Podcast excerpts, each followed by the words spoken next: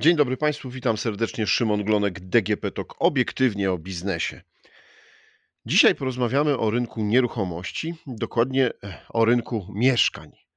No bo od dłuższego czasu rozgrzewają one mocno nasze emocje.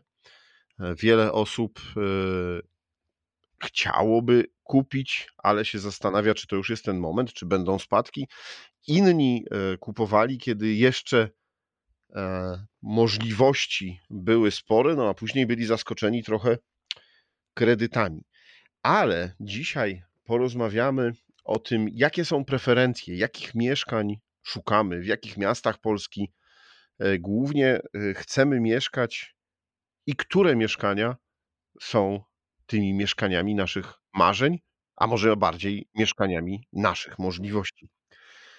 O tym wszystkim porozmawiam z moim gościem, panią Katarzyną Kuniewicz, dyrektor badań rynku Otodom Analytics.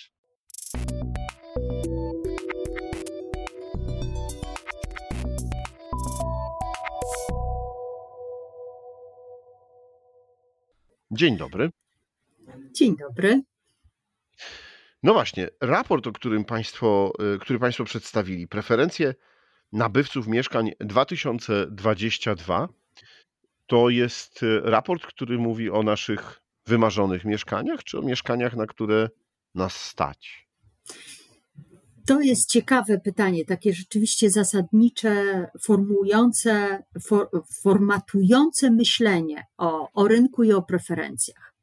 Co do zasady, możemy powiedzieć, że przedstawione w raporcie preferencje to są w pewnym sensie jednak marzenia.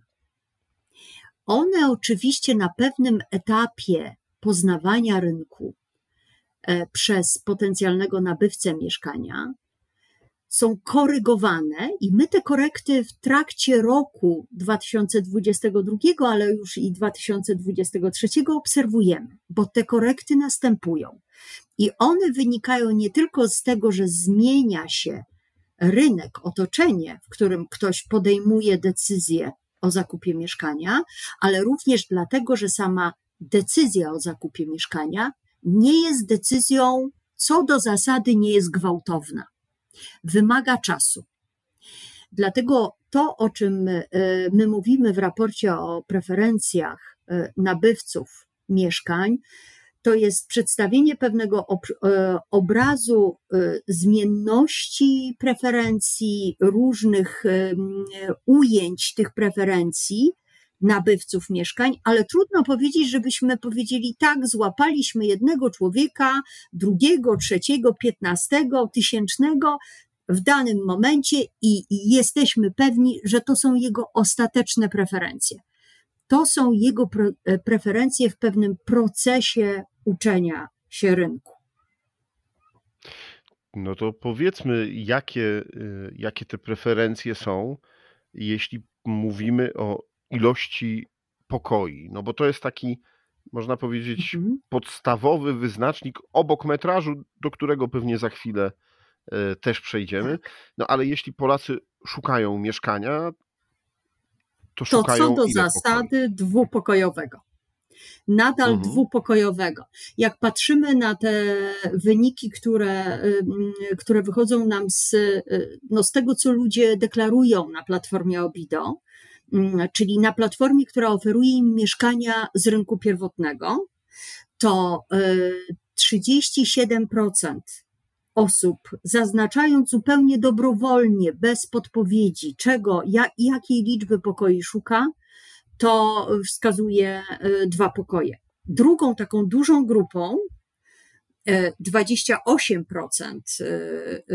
potencjalnych nabywców, wskazuje 3 pokoje jako pożądaną liczbę pokoi. Ale, a co ciekawe, no tą trzecią grupą oczywiście chcielibyśmy pójść w tym kierunku 4 pokoje. Tak nie jest. Kawalerki. I tutaj te kawalerki, to jest bardzo ciekawa rzecz, dlatego że to zainteresowanie kawalerkami na wszystkich tych rynkach, które przedstawiamy w raporcie, 4 największe rynki mieszkaniowe w Polsce, Kraków, Warszawa, Trójmiasto, Wrocław, Trójmiasto razem, obserwowane, 3 rynki w środku. Na wszystkich tych rynkach zainteresowanie kawalerkami w roku 2022 bardzo wyraźnie rosło. I to jest niestety o tyle jeszcze zła wiadomość, że wraz z zainteresowaniem kawalerkami rosło też zainteresowanie bardzo wyraźnie mieszkaniami, uwaga, do 30 metrów kwadratowych. Czyli nie dość, spadało, że te kawalerki to jeszcze takie niewielkie. Maciupkie, prawda? Trzeba powiedzieć. No powiedzmy takie, o których mówimy z tym przedrostkiem pato, chcielibyśmy powiedzieć. I teraz tutaj nie mamy do czynienia z sytuacją, w której ktoś podsuwa ludziom takie mieszkania. Tylko pytamy, powiedzcie nam, czego w tej chwili poszukujecie. I no pytanie proste, takie oczywiste, które się narzuca, jest takie, czy ludzie rzeczywiście tego chcą? Dlaczego to wskazują? Czy lubimy mieszkać w kawalerkach o powierzchni poniżej 30 metrów, do 30 metrów kwadratowych? Bardzo ważnym elementem, który się pojawia w procesie uczenia się rynku, obserwowania rynku, jest to zderzenie z budżetem. I myślę, że o tym trzeba koniecznie wspomnieć i porozmawiać, dlaczego tak się stało. Choć jeszcze jedną rzecz powiem. Tak jak rósł udział, bardzo wyraźnie zainteresowanie tymi mieszkaniami do 30 metrów, to tą grupą mieszkań, których zainteresowanie, którymi spadało najdynamiczniej, były mieszkania 30-39 metrów. Czyli było przesunięcie się tego na razie potencjalnego popytu o 10 metrów, 9-10 metrów, niestety w kierunku mniejszych mieszkań, a nie w kierunku większych. Czyli rozumiem, że jeśli, osoby poszukujące kawalerki godziły się na to, żeby były mniejsze, ale to jeśli szukaliśmy tych dwupokojowych mieszkań, no to tam powyżej 39 metrów, tak? Absolutnie szukaliśmy... Tak, cały czas te okolice dla dwupokojowego mieszkania, okolice 40 kilku metrów, nie 50, tylko 40 metrów, to są te właściwe rejony. Oczywiście powiedziałam o pewnym procesie, jeśli chodzi o odpływ tego zainteresowania z mieszkań 30-39 metrów w kierunku mieszkań 30-metrowych. Odpływ następował, ale oczywiście nadal, jeśli chodzi o to największe zainteresowanie, to ta grupa mieszkań w ogóle takich 30-40 metrowych pozostaje takim wiodącym typem mieszkania poszukiwanego. Wprawdzie zainteresowanie tym typem mieszkania w 2022 roku stopniowo malało na rzecz mieszkań mniejszych, ale nadal jest to najbardziej poszukiwany typ mieszkania, 30-39 metrów. I co do zasady, są to już raczej dwupokojowe mieszkania niż kawalerki. I wracamy chyba do tych czasów dawno i słusznie minionych, gdzie 2 pokoje z widną kuchnią, łazienką na 37-8 metrach to był standard. Czyli tutaj można powiedzieć, że wygrywa ekonomia i wygrywa zasobność naszego portfela, bo ile chcemy przeznaczyć na zakup mieszkania? No jeśli chodzi o na przykład zakup kawalerki takiej do 30 metrów, to jeśli myślimy o tym, to... Z jaką kwotą mamy? Jaką kwotę sobie wyobrażamy, prawda? I tu jest bardzo ciekawa rzecz. Mianowicie, jak połączymy te dane dla 4 rynków dużych, oczywiście są różnice pomiędzy poszczególnymi rynkami, ale jak spojrzymy, spróbujemy znaleźć taką przeciętną cenę mieszkania patrząc na typy mieszkań w ten sposób, że widzimy kawalerkę, dwupokojowe, trzypokojowe, czteropokojowe mieszkanie, to tą dość zaskakującą rzeczą jest to, że te pożądane kawalerki to są kawalerki, które w maksymalny deklarowany budżet policzony dla tych czterech rynków, które obserwowaliśmy, deklarowany przez potencjalnego nabywcę, to jest 550 000. I o tyle jest to ciekawe, że dwupokojowe mieszkania, ich ta przeciętna cena deklarowana, maksymalna deklarowana cena, jaką chcą wydać na dwupokojowe mieszkanie potencjalni nabywcy, jest niższa niż ta, która jest deklarowana dla kawalerek, dlatego że jest to 524 000.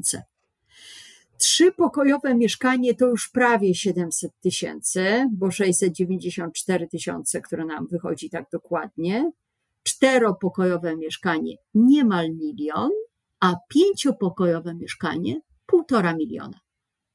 Bez kilkudziesięciu tysięcy, ale 1,5 miliona. I oczywiście tą taką, wydawałoby się, najbardziej zaskakującą rzeczą jest to, że za dwupokojowe mieszkanie wyobrażamy sobie, maksymalnie, deklarując maksymalny budżet, że tutaj chcielibyśmy wydać trochę mniej. Oczywiście pytanie jest takie, jak to jest możliwe? I odpowiedź jest nadal po stronie nabywców. Mamy inną grupę osób zainteresowaną przede wszystkim nabyciem mieszkania dwupokojowego, a inną grupę osób zainteresowaną nabyciem kawalerki. Nadal kawalerka pozostaje. Kawalerki to są w obrębie zainteresowań singli. A singli, jeśli już mówimy o... inwestorów jeszcze, to ważne. Czyli nadal... tutaj dwie grupy są zainteresowane tym segmentem rynku. Tak jest. Jest jeszcze jedna bardzo ciekawa rzecz, mianowicie w 2022 roku, jak patrzymy na rynek w taki sposób, gdzie chcemy pogrupować dla porządku potencjalnych nabywców i grupujemy ich, pozwalamy im się zadeklarować, dla kogo chcą kupić mieszkanie, to w systemie Obido oni wybierają z takich kategorii: singiel, para, rodzina z dziećmi, inwestor, wyraźnie ze wskazaniem pod wynajem. I jest jeszcze jedna możliwość. W 2022 roku otworzyliśmy w systemie taką możliwość, żeby na początku, kiedy ten, kto wchodzi na Obido, nie był zmuszony do zadeklarowania celu zakupu. I pojawiła się nam taka duża grupa, która nie wskazuje preferencji na samym początku. I ta duża grupa, podejrzewamy z jej zachowań, czyli bez ustawionych, bez wskazanych wyraźnie na początku preferencji, to jest grupa, która była w ogromnej części zainteresowana właśnie zakupem mieszkań poniżej 30 metrów, czyli z pewnością kawalerek. I to jest grupa, o której możemy powiedzieć, że tam są zarówno częściowo inwestorzy, ale nie tacy, którzy koniecznie myślą o zakupie pod wynajem, tylko myślą o przechowaniu za pomocą mieszkania, przechowaniu wartości swoich oszczędności. Dlaczego oni chcą kupić kawalerkę? Dlaczego chcieli i poszukiwali kawalerek? Ponieważ ich oszczędności wystarczały na zakup takiego mieszkania. Gdyby mogli wybrać, wybieraliby mieszkanie większe. Prawie co czwarty zainteresowany zakupem mieszkania w tej grupie, który nie zadeklarował swoich preferencji, dla kogo kupuje, prawie co czwarta osoba taka chciała kupić mieszkanie 30-40 metrowe. Ale co ciekawe, aż 10% osób z tej grupy deklarowało, że poszukuje mieszkania powyżej 70 metrów. Pewną taką zupełną... Dużych mieszkań. bardzo dużych mieszkań. Tutaj oczywiście, jeśli chodzi o te duże mieszkania, jak patrzymy na popyt na rynku mieszkaniowym, na tych ludzi zainteresowanych zakupem, to taką najbardziej typową grupą, na którą chcielibyśmy patrzeć i którą państwo chce również wspierać w zakupie mieszkania, już obecnie wiemy o tym, to są rodziny z dziećmi.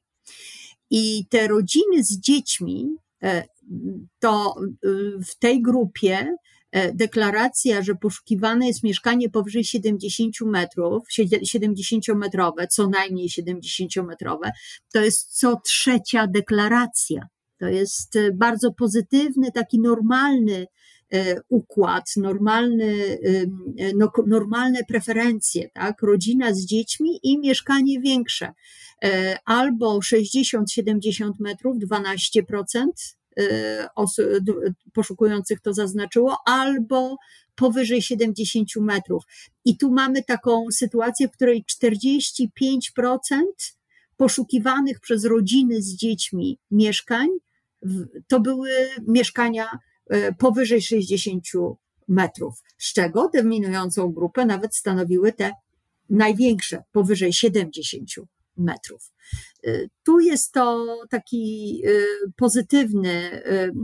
pozytywny aspekt, pozytywny taki wydźwięk tych badań, które obserwujemy, no, i które analizujemy, dlatego że ta rodzina, która miałaby mieszkać na 30-39 metrach, no to jest naprawdę rodzina w sytuacji, w której ona jest zmuszona do tego, żeby poszukiwać takiego mieszkania, a z pewnością nie marzy o mieszkaniu w troje, czworo na 40, maksymalnie 40 metrach kwadratowych. No tak, ale jeśli byśmy się mieli teraz przyjrzeć finansom i właśnie tym deklaracjom, na którym z rynków, którego państwo badali i przyglądali się, jesteśmy w stanie jako społeczeństwo wydać najwięcej, tak? Czy jako potencjalni kupujący, a gdzie jednak uważamy, że no, można wydać mniejsze pieniądze za. Oczywiście tu nie zaskoczę, jak powiem, że maksymalna deklarowana cena zakupu policzona dla wszystkich tych deklaracji na danym rynku to jest cena z rynku warszawskiego. Warszawiacy czy osoby, które chcą zamieszkać w Warszawie, akceptują wyższe ceny. To jest rynek, na którym no, z tych badań, z rynku, które widzimy w tej chwili, wiemy, że to jest rynek, na którym średnia cena przekroczyła 14 000. Mówimy o początku 2023 roku, ale już w 2020 była wysoka i maksymalna deklarowana cena, ale policzona przeciętnie dla całej tej grupy, która znajdowała się w systemie w 2022 roku, to w Warszawie to jest około 800 000. Tym drugim rynkiem, na którym ta przeciętna cena, ale maksymalna zadeklarowana przez zainteresowanych zakupem mieszkania na rynku pierwotnym, to był Kraków. I tutaj różnica między Warszawą a Krakowem to nie jest bagatelna kwota, dlatego że ci, którzy chcieli zamieszkać w Krakowie, jak mówili o maksymalnym budżecie, no to sięgali do 700 000, czyli ponad 150 000 mniej niż w Warszawie. Trzecim rynkiem było razem policzone Trójmiasto i dopiero na czwartym miejscu Wrocław. I co ciekawe, zarówno w Trójmieście, jak i we Wrocławiu ta maksymalna deklarowana cena zakupu mieszkania w trzecim i czwartym kwartale 2022 roku na tych dwóch rynkach stopniowo spadała.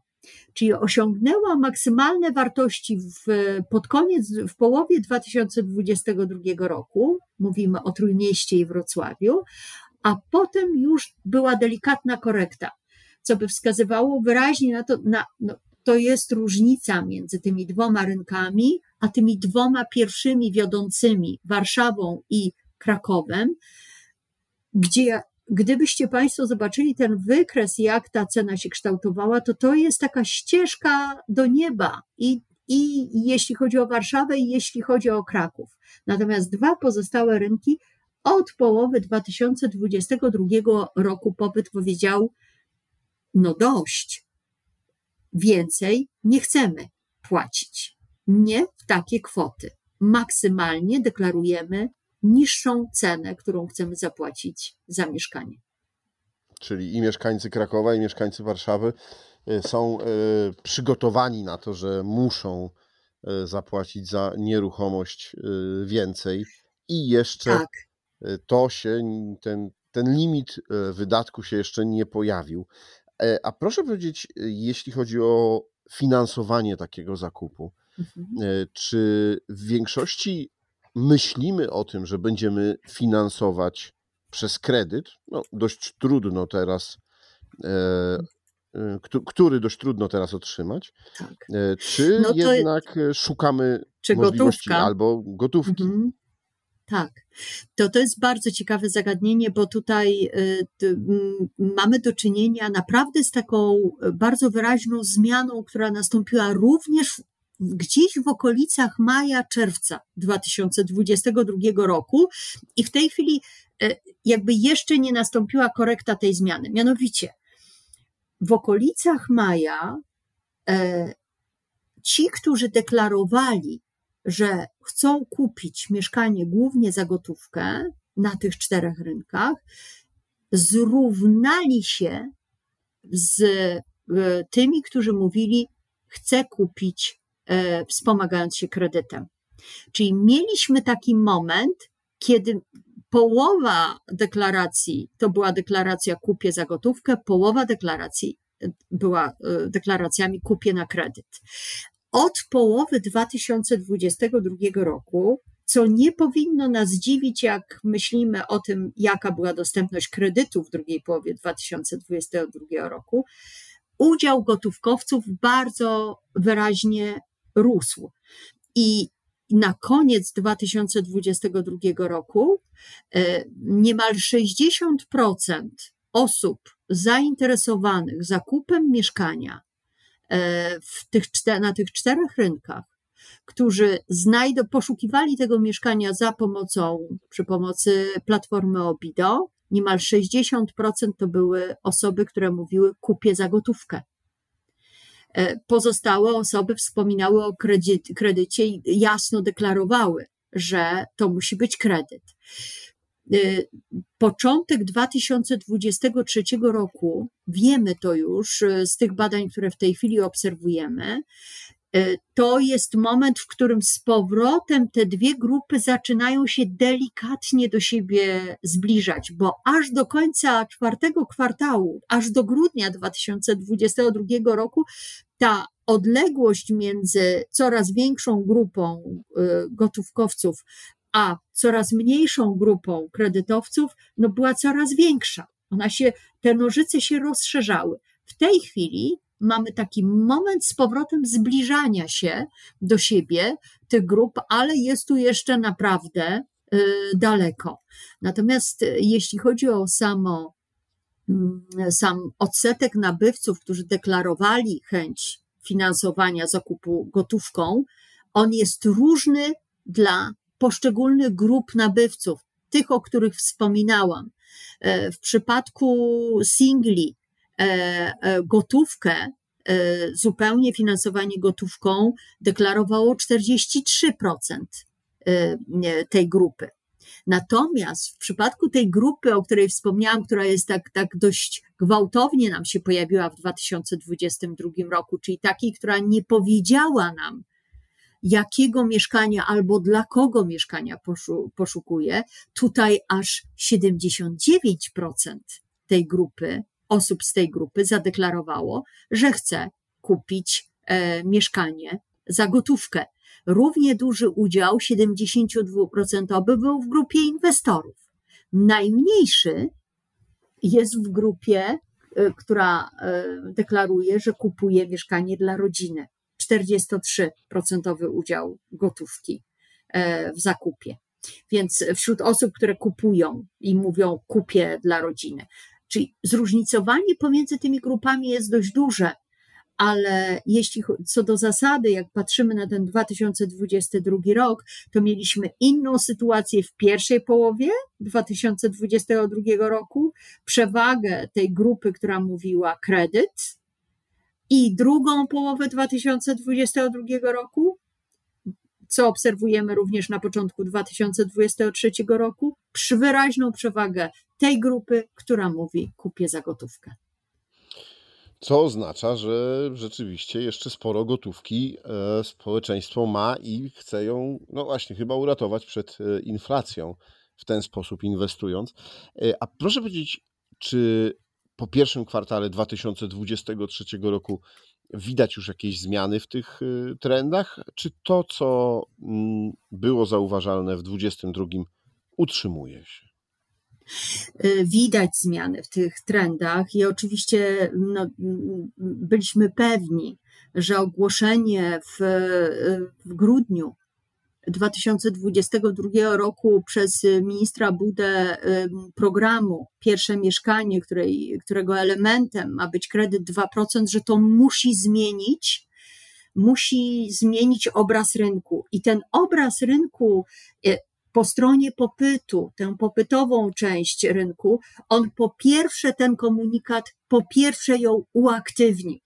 To, co było charakterystyczne dla 2020 roku, to była ta sytuacja, w której bardzo duży popyt trwał w pewnym zawieszeniu, przyglądając się, co się wydarzy. Prawdą jest to, co pan powiedział, że nadal Polacy mają dużo gotówki, dla której szukają miejsca, tej bezpiecznej przystani, którą mogą ulokować, i mieszkania wydają się dobrym miejscem dla tej gotówki. Dlaczego? Dlatego, że wzrost cen mieszkań jest co najmniej taki jak inflacja. Były takie momenty wahnięcia, że inflacja była trochę wyższa, roczna inflacja, niż te wzrosty, które obserwowaliśmy, ale co do zasady to jest co najmniej taki wzrost zbliżony do inflacji, jeśli chodzi o ceny mieszkań. To powodowało, że Polacy patrzyli na możliwość ulokowania swoich pieniędzy w mieszkaniach. I teraz mamy taką sytuację, w grudniu minister mówi, będzie program 2% bezpieczny kredyt. Co się dzieje? Można powiedzieć, ludzie pójdą po ten kredyt, ale minister dodaje, od lipca będzie ten kredyt dostępny. Wówczas grupa osób, która się przyglądała temu, co się dzieje na rynku mieszkaniowym, na przełomie 2020 i 2023 roku zaczyna być aktywna nie tylko w przyglądaniu, ale przechodzi do kolejnej fazy, jeśli chodzi o poszukiwanie mieszkania, czyli zaczyna wybierać konkretne mieszkanie. Widzieliśmy bardzo wyraźny ruch, on dotyczy wszystkich portali, jeśli chodzi o wyszukiwanie, ale my na Obido widzieliśmy bardzo wyraźny ruch, takie aktywność grupy nabywców, która deklarowała, mogę kupić za gotówkę i chcę kupić w ciągu najbliższych miesięcy. Rośnie sprzedaż realizowana przez tych, którzy nie potrzebują kredytu 2% albo nawet wiedzą, że tego kredytu nie otrzymają, więc nie czekają do lipca, tylko dokonują zakupów w lutym, marcu, kwietniu, widzimy ich również w maju. I to są w dużej części ci, którzy kredyt, jeżeli uzyskują hipoteczny, to tylko wspomagającą. Mogliby kupić co do zasady za gotówkę. Natomiast pojawia się mniej więcej od lutego grupa osób, która zaczyna przyglądać się mieszkaniom, które będą chcieli kupić dopiero wtedy, kiedy kredyt 2% zostanie uruchomiony. I ta grupa, ta druga grupa, to jest grupa, która się przygląda i wybiera mieszkanie, jeszcze nie kupuje, ale zaczyna mieszkania rezerwować. No i mamy bardzo ciekawą sytuację w tej chwili na rynku, takiego dość mocnego wymieszania się zupełnie różnych dwóch grup popytowych, jednej realizującej zakup, drugiej przygotowującej się do zakupu, który będzie mogła dokonać prawdopodobnie w sierpniu, wrześniu, może już w lipcu, ale raczej jeśli chodzi o udzielenie kredytu, to najwcześniej będzie to sierpień. Te zmiany są bardzo wyraźne, a z ciekawostek, które już się pojawiły w drugiej połowie 2020 roku i jest to pewien trend, który od pewnego czasu obserwujemy, to ponieważ w kredycie 2% w tym programie nie ma ograniczenia, jeśli chodzi o cenę za metr, cenę metra kwadratowego mieszkania. Jest natomiast ograniczenie kwotowe. To powoduje, to ograniczenie kwotowe, że cena mieszkania nie może przekroczyć pewnej kwoty, że widzimy bardzo wyraźne zainteresowanie się, przesunięcie się zainteresowania mieszkaniami w dużych miastach na obrzeża i do aglomeracji tych miast. I to jest taka tendencja, która się nasila, rośnie na przestrzeni już wcześniejszych lat, a teraz jest jeszcze bardziej wzmacniana. Czyli początek 2000. Tak. Jak widać, bardzo dużo dzieje się na tym rynku nieruchomości, pomimo tego, że 2022 rok był raczej rokiem zapaści, i po stronie akcji kredytowej, ale też po stronie rozpoczynania nowych inwestycji przez deweloperów. Tak, to jest naprawdę, zmiana jest kolosalna. To, co obserwujemy w tej chwili, jeśli chodzi o aktywność popytu, to jest naprawdę, można nazwać taką zmianą niemal rewolucyjną, dlatego że ten sposób zachowania w 2022 roku popytu był zupełnie inny niż ten, który mamy w tej chwili.